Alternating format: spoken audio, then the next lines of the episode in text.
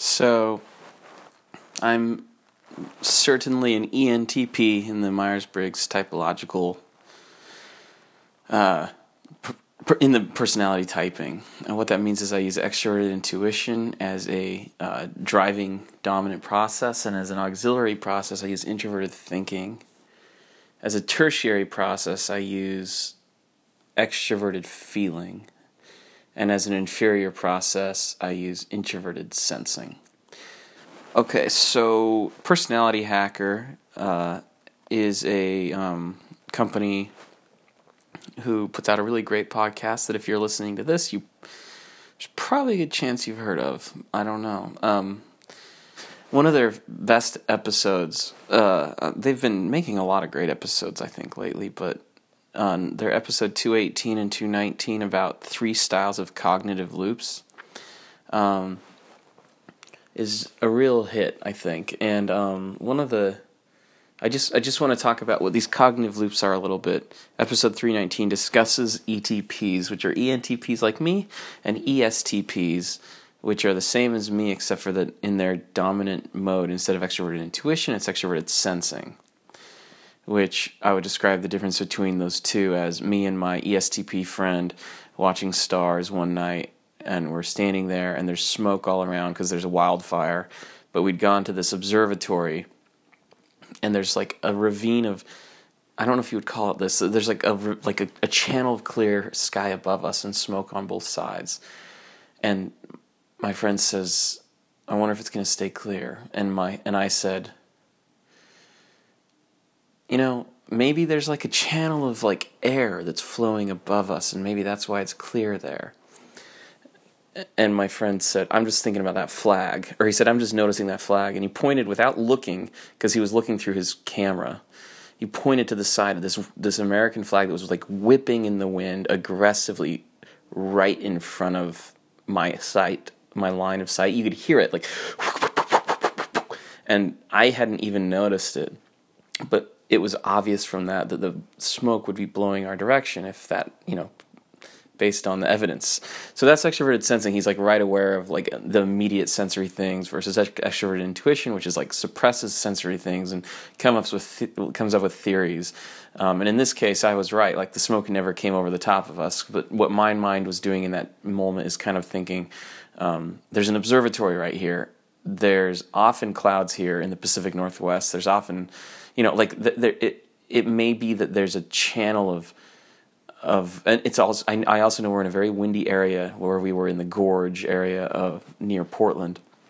Um, we I knew that um there's like a lot of wind there. It's the windsurfing capital of the world. So all of these things together, combined with the fact that they have an observatory right here as opposed to anywhere else, just suggests to me that like perhaps there's something about this particular spot in the, the geography of this region that keeps the sky clear statistically in like uh, like statistically clear relative to other areas. So even though there's smoke on both sides of us maybe it'll stay clear. I don't take into account like the the wind and the the the data that's immediately in front of my face. And in some cases that's situationally valuable seeking more like complex patterns instead of obvious data Anyway, that's extrovert intuition versus extroverted sensing, and that's the ENTP versus the ESTP. So, um, but we both use introverted thinking and extroverted feeling in the auxiliary and tertiary positions, respectively. Um, each of us do the same thing. So that means in these cognitive loops, what happens is that your dominant process, if, if you're an extrovert like me and my ESTP friend are, is an extroverted perceiving process. It's extroverted, it's attuned to the external world of ideas and things and such. The auxiliary secondary process is an introverted function of introverted thinking exactly for both of us. The tertiary is another extroverted function, extroverted feeling. So, because as an extrovert we kind of almost have to spend energy to go introverted, it can be easy to flip all the way to that tertiary position of extroverted feeling and just loop between extroverted intuition or extroverted sensing, like extroverted perception and extroverted feeling. Extroverted perception, extroverted feeling, extroverted perception, extroverted feeling. Just never go internal. What this allows you to do is um, to sort of like stay out of the part of your human experience that is more draining and frightening to you. For me, that's the introverted part. Um, and also for an ESTP. So when you're looping, you're staying in the attitude that's more comfortable for you, either an introvert or an extrovert. This is why I really despise when people talk about being an extrovert or being an introvert as if because it just like chops off the reality that your that your growth path as an individual is to develop the opposite of your dominant attitude, to develop your introversion if you're an extrovert, to develop your extroversion if you're an introvert. And I'm telling you, this is not the kind of thing where it's like up for debate. I'm telling you that's your that's your that's your growth path. Period. Now, that introverted and extroverted state that you should develop might is going to be different for uh, there's you know it's going to be different for all 16 types. There's eight different specific like auxiliary functions that you might have to develop. But in my case, and in the ESTP cases, it's introverted thinking specifically. Characteristic of introverted thinking is it's kind of like a logic of sorts, but it's very subjective. It's in my own head. It doesn't have to be proven to anybody else to be useful. Like it's it's about me think figuring out what I th- what like what I think, you know? What do I think? And it's not emotional. It's um it's what makes sense to me. What is accurate to me? Like what is like the truth? It's very has a very strong affinity for truth in the way that like if you if you strapped a giant magnet to my back and I was walking next to something and then it, the thing was a magnet that was attracted to truth, I just get sucked at the truth whether I like it or not. Okay, so that's what I mean by an affinity. Now, so one of the reasons I'll stay in extroverted feeling and extroverted intuition and not go into introverted thinking is I don't want to get sucked toward truth because sometimes I want to do what I want to do.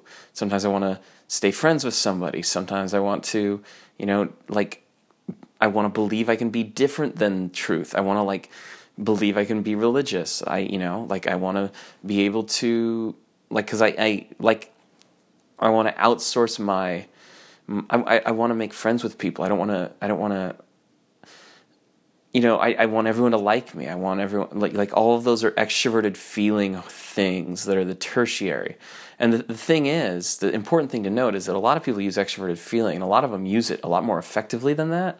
But what the thing about your tertiary is that it's a weakness that you go to. It's it's not as strong as you think it is. It's like a it's a it's a bad habit. It's a bad thing to rely on. The personality hacker folks, they refer to it as a ten year old, um, and they refer to the dri- the dominant process of as a driver and the auxiliary as a co-pilot, like in a car, like in a, a like left right in a like a American style car where the driver's on the left and the passengers on the right. Those are like two adults, and the passenger is this auxiliary that you want to develop and behind the passenger is that 10 year old kicking him in the back you know? And then um, so so in other words if you're having an argument while you're driving you know as the adult you should sort it out with the adult. You shouldn't turn to the 10 year old and try to get him on your side. Like that's kind of the image they give you is that like that's a bad it's bad to like rely on that 10 year old in the back. It's a lower it's it's a lower aperture. It's not as solid of a image of extroverted feeling as someone who maybe has a driver of extroverted feeling might have. So it de- defaults to these very sort of like adolescent basic desires for people to like me um, or adolescent emotional expressions of anger and frustration and um, kind of uh, adolescent. So okay. Well i was listening to this podcast to num- number 219 from personality hacker and they talk about three ways in which these loops show up and um, and i think they're basically really helpful the way they describe this for ENTP. The first way is they describe as sort of a blow up of like emotional um, intensity or sort of a, um, a dressing somebody down, sort of a like a like a scoffing kind of like a um, taking someone down a notch, almost kind of like insulting people and like making them the butt of a joke or things. This reminds me of my little thing I recorded about being a subtle dick at Thanksgiving. Um, but I also so so for me, a lot of the times this kind of comes into play where I get where I'll sort of like things are too intense or or I notice someone being silly or stupid or like I notice I disagree with someone or I notice that I don't like what's going on. I I, I, I feel that magnet pulling me toward like, oh, I am, um, I have a, a negative perspective now of this person, or like I've, I've realized that I think a certain way about this situation, and I don't like the way I think about it because it's, because it is going to cause me um, some discomfort. I'm in cognitive dissonance because like I like this person and I don't like what they're saying, or I like this person but I don't believe what they believe, or I think they're ma- they're giving me a logical flaw right now, or the thing they're saying is insane. That that happens a lot with like pe- religious people who I like, where I'm like, they just said something that's very very incorrect, and now I have to make a decision to either lie and pretend it makes sense, or tell the truth and get in an argument with them or offend them. So, um, or you know, or try to keep silent or whatever. So, in an effort to avoid that introverted thinking thing of just like the discomfort in that situation, I'll go to extroverted feeling tertiary and be like, um, kind of like f- try to manage the situation socially by changing the subject by like making a joke or throwing something out to distract or stuff like that. So but the important thing about introverted thinking is to realize it doesn't have to be communicated. The most important thing is to sit with my own thought and realize what I think. And then I think a really healthy way to express myself using extroverted feeling to sort of extrovert my thought once I've kind of like had it is to sort of um, exercise my right to withhold my perspective. To say so so I think a solution to that kind of loop is to say like, you know, I'm going to have to think about that more. When someone says like, "Do you you agree with me?" or "You da da da da," and and I can kind of tell that I definitely don't. But for one thing, I get sucked to that truth in this with this magnet on my backpack and it just like pins me to the wall of truth and I'm like I'm ready to tell them that I don't agree with them. I, I believe they're wrong. I, my thinking has dis, has chewed through their idea really fast. That's the other thing about introverted thinking is honestly it's kind of fast to come to conclusions, like a magnet sucking me against a wall. But I can't yet explain why. It takes me a while to figure out like how I got there. Cause there's some combination of extroverted intuition and introverted thinking is really fast, but it doesn't show me how it got there. It's kind of like if you tell me like what's like uh, one sixth of a hundred like of a hundred dollars? I immediately kind of picture 1650 it just boom. And I, I don't know exactly how close that is to correct but that's just like my my head does that with numbers. When i used to work in a company where we were doing a lot of finances we'd be talking about like well okay so if that's we've got 45 clients and 20% of those clients are giving us 80% of their revenue, and the total amount of revenue is, you know, $14 million. And if we can get a hold of 75% of these main clients and convince them to change their terms on contracts, then we can save, you know, um, X dollars. My mind like flashes approximations of the numbers really, really fast without doing any calculations. It's kind of like I have a what other people have as emotion, I have as a numerical like estimate that is good. So people will say like, "Hey, so what's like, um, what's forty three percent of seventeen point nine million dollars?" And I just picture eight and like eight point six, just like it just ah, I don't know. I don't know. It's like my and then it's like that doesn't end up being right or whatever. But my head lobs something at the estimate really fast. You know, it's very interesting. So so that that has I wonder what, what I don't even remember what the big number was seventeen point, but like it's like a calculator. So anyway, introverted thinking has a real logical kind of unemotional aspect to it, and it's very good at logic. And logic is um is one way of establishing truths. It's not the only way by any means, but it is one effective way of establishing what's, f- especially logic is really good at establishing what's not true. it's it's actually better at establishing what's not true, I think. So, or it's really good at rooting out uh, false arguments. That's the thing is lo- logic isn't so much powerful as it is precise, and so when people use bad logic, good logic just just shreds it and leaves you with nothing. It doesn't it doesn't repair the the thing and give you another solution. So so when I'm like arguing against creationism or something to someone or trying to explain why I disagree, there's always this emptiness that's left afterward and people are looking at me like, "Well, what do you propose?" And I'm saying like, "What the fuck are you talking about? I'm not proposing anything." Like I just was your argument was bad. That's all. That's it. So that's kind of what logic does. It throws these flags in my head and people will be talking and I hear false or I like I like get hit by it like false. like flaw, no. It's all this negative like um not negative in emotional tone, negative as in like a negative sign, like false. so, anyway, um so you can imagine how because I have this infant this like teenage desire to connect with people and have them like me, that's this tertiary thing it causes me to sometimes want to avoid that introverted thinking thing, which is like slices people's ideas into a million pieces and adds them up and tells them they're all wrong. You know, like it's it's not a winning strategy. Um, so uh, so no, you know, people don't, people don't want to be told they're wrong, and or actually, I'm not very good at evaluating what people want. I'm about as good of a, at it as like, well, that's not true. I'm pretty good at evaluating what people want. I'm not always good at evaluating their emotional situation in the moment, and I overestimate the extent to which I'm going to put my relationship with them in jeopardy if I'm if I argue back or like I don't know, I'm just uncalibrated extroverted feeling is uncalibrated in the tertiary. So that's the first style of cognitive loop for the ETP, and the ESTP and the ENTP are both kind of the same in that way. They said that the second style was um, uh, was uh, was a strategy of um, praise seeking, and this is definitely one that I do a lot, and it's like my friends kind of tease me about it.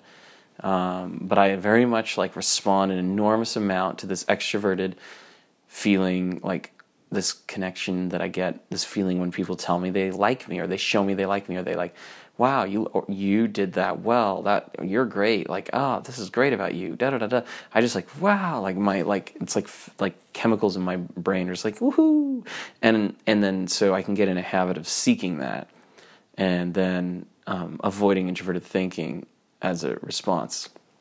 Um, and when I get negative critical feedback, instead of like going introverted thinking and recognizing the like that doesn't matter because because I've gotten in the habit of taking feedback that's positive, I will take the feedback that's negative and think it matters too. But the truth is none of it actually to me actually matters that much because I'm not a good evaluator of their extroverted feedback to me. Like I shouldn't be looking to that. I should first be looking to my thinking. Period. Um, so with religion, it's a good example when people are like, um, telling me that they think it's so great how I'm trying to learn about their religion, I get a lot of positive feedback from that. And then when I start being nitpicky about their claims, I get a bunch of negative feedback from that. So, um, okay, so the and so that that means um, I can well, it kind of leads into the third cognitive loop that they describe, which for the ETP is basically outsourcing your values and outsourcing your way of life to others. Um, and they gave an example of like giving, like being in a paradigm that you don't believe in at all, like a religion or relationships that you like your introverted thinking knows are wrong, but you're just staying in this false thing because you want people to like you or you want to be, you know, like it's really just like completely um, outsourcing all of that. And I definitely think that that's a large part of what I do in my investigation of religions. Is um, I even think of it that way. I think, man, I need to just like externalize. I need to get external pressure from people to be religious because I don't trust myself to be spiritual. I've said that in some of these recordings. So I and I don't always understand other people who are like, who say um, that they, you know, they're, they're kind of almost pompous about like, I don't need religion, I'm spiritual, and like, I don't know, I don't need anyone else telling me what to believe or whatever. But I always kind of joke about the fact that I'm different than that. It's like I'm looking for someone to tell me what to believe, and um, but I wonder if I should recontextualize that and recognize I'm looking for a community to, to connect to me on the basis of what I believe. I'm looking for people to tell me that I'm good for what I believe. I'm looking for this constant relationship of positive feedback and like um, I'm looking for a value system that rewards me for my religiosity. And I'm looking for the relationships that you get from that. I'm looking for those connections, and I'm fully outsourcing my values and my thinking to other people and literally thinking it's good. So this is the thing that they say about the third style of cognitive loop is that it's the most insidious because other people don't call us on it. The other styles people will call us on, those first two, because one of them's kind of explosive and the second one can be obviously kind of a habitual problem. But this third one often looks okay to people and that's true. I get a lot of like people think it's healthy and reasonable and interesting for me to be invested in different religions and learn, you know, trying to outsource my like trying to get trying to put myself in a system that helps me be um, more, you know, religious or things like that. Like people seem to praise me for that. In fact, when I when I tell people that I'm going to take an introverted thinking approach, I don't say it that way, but when I tell people like I'm realizing this is false, they always seem discouraged and they always discourage me from even people that are not in the same paradigm. They're just like, no, that's good for you, you know?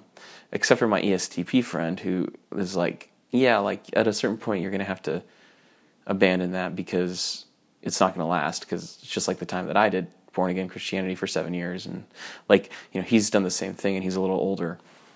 Um, and he's like, and when you do leave, it'll really hurt the people around you who thought it was, you know, who, who, will feel betrayed. And I was like, interesting. Okay, so that's that's um, those are three styles of cognitive loops, and this has been a very probably nonsensical, rambling thing. But I wanted to point out that a lot of what I've been talking about, a lot of my own pursuit of religion, I think is a um, insidious desire to connect to people at an emotional level it's insidious because it's not driven. It's dri- it's driven by a desire to avoid my own thinking on the subject. I'm looking for every possible way I can to avoid the conclusions of that are quite clear in my head about these religions, that like they are false, and um, and mm, good people believe in false religions, and good people are inaccessible to me when they have a rule that says if you're not in my religion, we can't connect at the deepest levels. And then there's probably good people who don't have those rules or aren't in false religions. And so, or one way or another, they don't have that block between me and them. And then they are accessible to me. But the ones who have those rules are inaccessible to me because of um, the the reality of my my affinity for truth.